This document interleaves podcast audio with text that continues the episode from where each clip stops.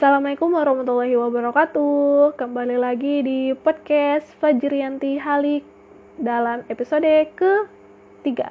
Nah, jadi teman-teman, kali ini itu aku akan ngebahas tentang pemuda. Pasti, eh pasti, enggak juga sih. Baiklah, walaupun nggak semuanya yang dengar ini adalah sosok pemuda, tetapi saya mau ngebahas sosok pemuda ini karena yang pertama saya ada saya masih muda, kemudian ya saya masih muda, kemudian yang kedua peran pemuda itu dalam peradaban itu sangat apa ya sangat dominan. Terus yang ketiga itu pemuda itu memiliki potensi yang luar biasa kalau digali. Nah, itu. Jadi tema kita kali ini itu mumpung masih muda, mari berkarya. Nah, saya mau mendahului dulu tentang uh, berbicara dulu tentang mumpung masih muda ini. Teman-teman pernah dengar tidak uh, ada temennya yang bilang gini, mumpung masih muda, kenapa kita nggak manfaatin masa muda kita itu untuk bersenang-senang?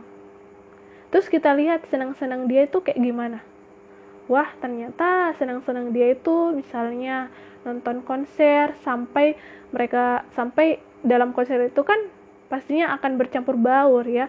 Kemudian berpacaran eh, narkoba rokok dan semacamnya gitu. Kan e, beda ketika kita melihat ya melihat uh, dengan kacamata Islam itu seperti apa gitu itu menurut kacamata mereka gitu ya. Kita kita ketika kita bisa melihat bahwa teman-teman kita itu ketika uh, ditanya kenapa lo ng ngelakuin ini? gitu. Kenapa lo uh, masih berpacaran dan semacamnya? Rata-rata mereka menjawab ya mumpung masih muda gitu. Kenapa nggak dimanfaatin? Nah jadi kalau kita lihat ya.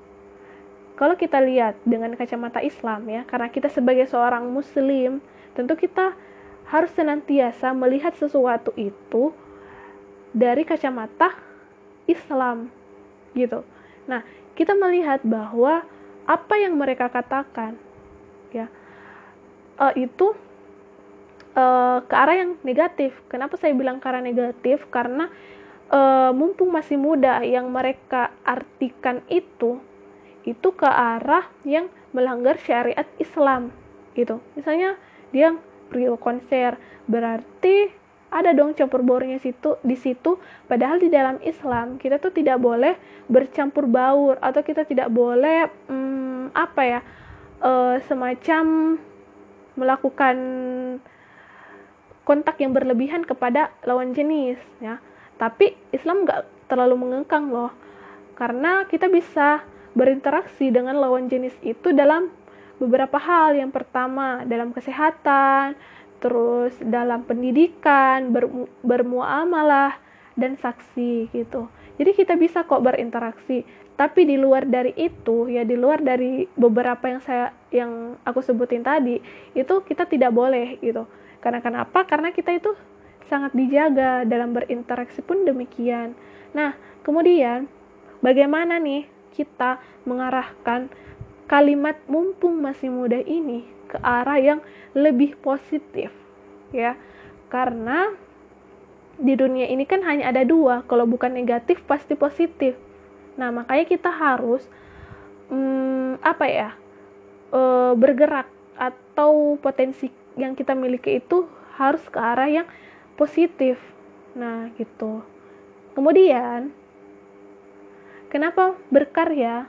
Ya, karena itu merupakan salah satu yang bisa kita lakukan atau kontribusi yang bisa kita lakukan untuk Islam. Nah, gitu. Jadi makanya saya mengangkat mumpung masih mu mengangkat tema mumpung masih mudah mari berkarya. Nah, oke. Okay. Itu adalah uh, pendahuluan ya pendahuluan. Jadi itu adalah kayak apa ya? Ya pendahuluan lah.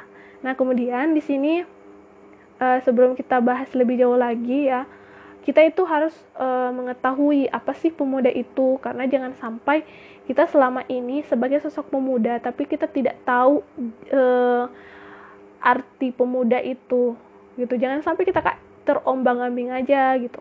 Nah jadi uh, saya pernah baca buku bucil buku kecil itu The Muslim Youth nah jadi beliau penulis itu mengatakan pada awal-awal bukunya itu beliau mengatakan uh, bahwa sosok pemuda itu dia yang berusia balik sampai 30 tahun. Jadi gini nih, kalau misalnya teman-teman balik saat usia berapa ya? Oh ya, misalnya 12 tahun nih. Berarti masa muda kalian itu terhitung dari usia 12 tahun sampai kalian berusia 30 tahun. Nah, itu masa muda kalian. Terus di buku juga itu ada uh, makna pemuda lainnya. Nah, pemuda itu adalah sosok yang kuat, dia memiliki semangat yang tinggi, kemudian dia kepo, dia kritis dan semacamnya. Nah, tapi ya, dari makna kedua ini kita juga bisa lihat loh di dalam Al-Qur'an, di dalam surah Ar-Rum Arum itu surah ke-30, tepatnya pada ayat 54. Nah, apa tadi di dalam surah Ar-Rum ya, ayat 54, Allah mengatakan, uh, Bismillahirrahmanirrahim, Allah lah yang menciptakan kamu dari keadaan lemah, kemudian dia menjadikan kamu setelah keadaan lemah menjadi kuat, kemudian menjadikan kamu setelah kuat itu lemah kembali dan beruban. Dia menciptakan apa yang dia kehendaki dan dia maha mengetahui, maha kuasa. Nah, jadi tuh teman-teman uh, arti dari surah surah Ar-Rum ayat 54. Nah, di situ itu Allah ngejelasin bahwa Allah lah yang menciptakan gitu. Uh, kamu dalam keadaan lemah, kemudian kamu kuat, kemudian akan kembali lemah. Nah, teman-teman tahu nggak sih uh, maknanya itu apa? Gitu. Jadi gini Allah ngeciptain kita yang pertama itu dalam keadaan lemah. Kemudian kuat terus yang terakhir kembali lemah lagi dan beruban. Nah lemah dalam artian kita itu masih anak-anak ya. Bisa diartikan demikian Iya kan, kalau misalnya kita lihat anak-anak itu dia lemah gitu. Uh, kenapa lemah? Karena uh, dia itu belum uh, apa ya kayak pemikirannya itu belum uh, stabil dan semacamnya, masih labil dan semacamnya. Uh, kemudian dia tidak sekuat sosok pemuda. Nah, terus kita melangkah ke arah yang kuat. Nah, kuat ini coba kita lihat seorang pemuda itu. Pemuda itu adalah sosok yang kuat ya. Baik kekuatan fisiknya yang kuat ataupun dalam segi pemikiran. Nah kemudian pemuda itu kritis ya. Pemuda itu kritis dia memiliki semangat yang tinggi atau memiliki semangat yang membara. Nah itu adalah sosok pemuda. Kemudian kembali lemah dan beruban dan itu adalah masa tuanya kita gitu. Nah makanya muda ini ya. Usia muda ini itu terbatas gitu. Maka nikmat Allah yang mana lagi yang kita dustakan gitu. Nah jadi bagaimana masa muda kita itu kita manfaatin uh, ke ke arah yang baik gitu. Karena kalau kita lihat ya masa depan itu tergantung dari sosok pemudanya sekarang itu bagaimana dan pemuda itu adalah tonggak per peradaban dunia. Dia adalah motor penggerak sebagaimana kita melihat pada masa uh, penjajahan dulu. Itu siapa sih yang mempo apa yang uh, melakukan reformasi itu? Siapa sosok uh, di belakang di belakang dari uh, kemerdekaan Indonesia gitu? Itu adalah sosok pemuda gitu Nah, kemudian kita bisa juga melihat ya bagaimana pada zaman Rasul itu kebanyakan siapa sih yang berkontribusi untuk uh, dakwah. Nah, itu adalah sosok pemuda lagi-lagi sosok pemuda. Nah, baik itu dia uh, seorang laki-laki ataupun seorang perempuan. Nah, kalau misalnya muslimah ya, sosok pemuda sosok pemuda muslimah yang berkontribusi itu misalnya uh, Aisyah ataupun uh, Fatima gitu. Kita bisa melihat kedua uh, apa beliau ini gitu, bagaimana kontribusi mereka dalam uh, berdakwah. Kenapa berdakwah gitu? Karena kita bisa melihat ya di dalam surah uh, Al-Baqarah eh Al-Baqarah Al-Imran uh, ayat 104 Allah itu bilang gitu uh, Bismillahirrahmanirrahim dan hendaklah di antara kamu ada segolongan orang yang menyuruh kepada kebajikan menyuruh berbuat dia ma yang ma'ruf dan mencegah dari yang mungkar dan mereka itulah orang-orang yang beruntung. Nah, jadi dalam surah Al-Imran itu dijelaskan bahwa kita itu memiliki kewajiban untuk menyeru kepada yang keba ya kepada kebaikan gitu dan uh, mencegah pada yang mungkar gitu.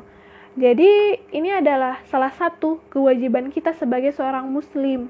Nah, makanya mumpung masih kita masih muda ya, bagaimana kita mengarahkan uh, potensi yang kita miliki itu untuk berkontribusi di jalan Allah gitu.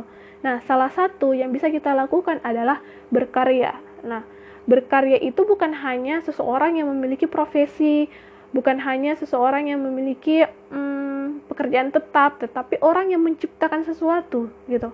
Nah, bukan hanya juga menciptakan misalnya patung, melukis dan semacamnya, bukan juga seperti itu.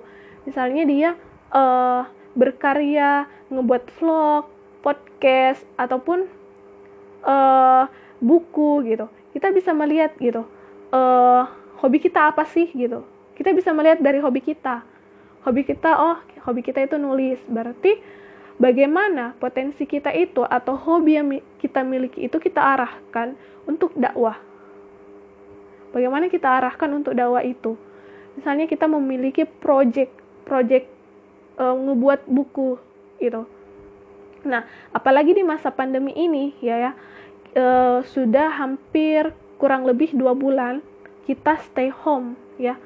Kita tinggal di rumah gitu. Kenapa tidak kita manfaatkan uh, pandemi ini tuh ini itu untuk berkarya. Nah salah satunya misalnya menulis buku ataukah uh, apa blog kemudian uh, kita sharing-sharing di Instagram. Karena kan selama ini kita tidak bisa berdakwah ya misalnya berdakwah offline kajian offline kita tidak bisa kita tidak bisa hangout sambil berdakwah itu tidak bisa kita lakukan sekarang. Yang bisa kita lakukan sekarang yaitu berkarya melalui medsos. Nah salah satunya itu menulis. Kita menulis apa yang kita pahami ya. Kita berbagi dengan orang lain. Karena banyak karena banyak nih orang yang misalnya baru-baru hijrah itu kadang bingung gitu. Yang mana sih yang baik yang mana sih yang terkategori buruk itu seperti apa dan semacamnya. Dan kita bisa membantu orang itu gitu untuk mencari jalannya mereka. Nah kemudian kalau misalnya nih kita mempunyai hobi misalnya bercerita di depan cermin kenapa tidak kita manfaatin potensi kita itu untuk ngebuat vlog ataukah kalau kita bisa misalnya selalu bicara sendiri? Gitu. Kenapa kita tidak ngebuat podcast? Gitu. Atau bisa juga sih kalau misalnya hobi kalian itu uh, fotografi atau uh, video ngebuat video-video itu kenapa kita juga nggak manfaatin itu? Misalnya nih kita ngepotret sesuatu terus kita kasih caption gitu. Apalagi kalau misalnya kita kolaborasi gitu antara teman kita yang pandai menulis itu dan kita pandai yang potret itu. Kita kolaborasi ngebuat suatu karya gitu sehingga orang-orang bisa melihat gitu bagaimana kontribusi uh, kita di dalam uh, jalan Allah ini. Nah karena apa ya kita itu tidak bisa menghindari gitu. Kita tidak bisa menghindari medsos ya jangan sampai ya medsos medsos itu diisi oleh eh, konten-konten uh, yang anfaedah, negatif, kemudian konten-konten yang apa ya uh, membawa pemikiran-pemikiran barat, membawa pemikiran-pemikiran yang uh, itu apa ya yang bisa membelokkan kita gitu dari keislaman kita. Jangan sampai seperti itu. Nah tetapi ya utamanya nih sebagai seorang sosok muslimah ya kita harus uh, apa ya kita harus melihat batasan-batasan itu gitu nah misalnya nih kita kalau ngebuat vlog itu harus menutup aurat kemudian uh, tidak berpenampilan menarik atau tabarruj gitu dan semacamnya. Kita harus menjaga batasan-batasan itu. Nah, lagi-lagi ya harus menjaga batasan. Jangan sampai ya kita keluar dari koridor syariat Islam. Nah, kemudian ada juga yang biasa yang menanyakan, "Ih, bukannya seorang perempuan itu harusnya menjaga menjaga apa ya?" kayak semacam oh perempuan itu nggak boleh nampak di sosmed dan semacamnya gitu nah ini itu perkara yang boleh-boleh saja teman-teman sekalian ya. Tapi kita harus tahu batasannya juga. Nah jadi jangan sampai kita itu membu uh, jangan sampai di dalam Islam itu hukumnya boleh tetapi kita mengharamkan. Tapi jangan sampai pula di dalam Islam itu di dalam syariat Islam itu haram tetapi kita uh, menghalalkannya gitu. Jadi menurut aku sih uh, selama kita menjaga batasan ya kita bisa kok berkarya lewat medsos itu. Nggak melulu kita harus uh, offline dan semacamnya. Lagi-lagi apalagi uh, di dalam apa di dalam pandemi ini ya seperti itu. Oke okay uh, mungkin hanya itu yang bisa saya sharing-sharingkan. Sebelumnya saya memohon maaf apabila ada kata-kata yang keliru lagi-lagi, kemudian ada kata-kata, ada kalimat yang menyinggung atau bicara saya terlalu cepat, ya. Kesalahan itu datangnya dari saya dan kebenaran itu datangnya dari Allah Subhanahu wa taala. Oke. Okay. Sampai jumpa lagi di podcast selanjutnya. Wassalamualaikum warahmatullahi wabarakatuh.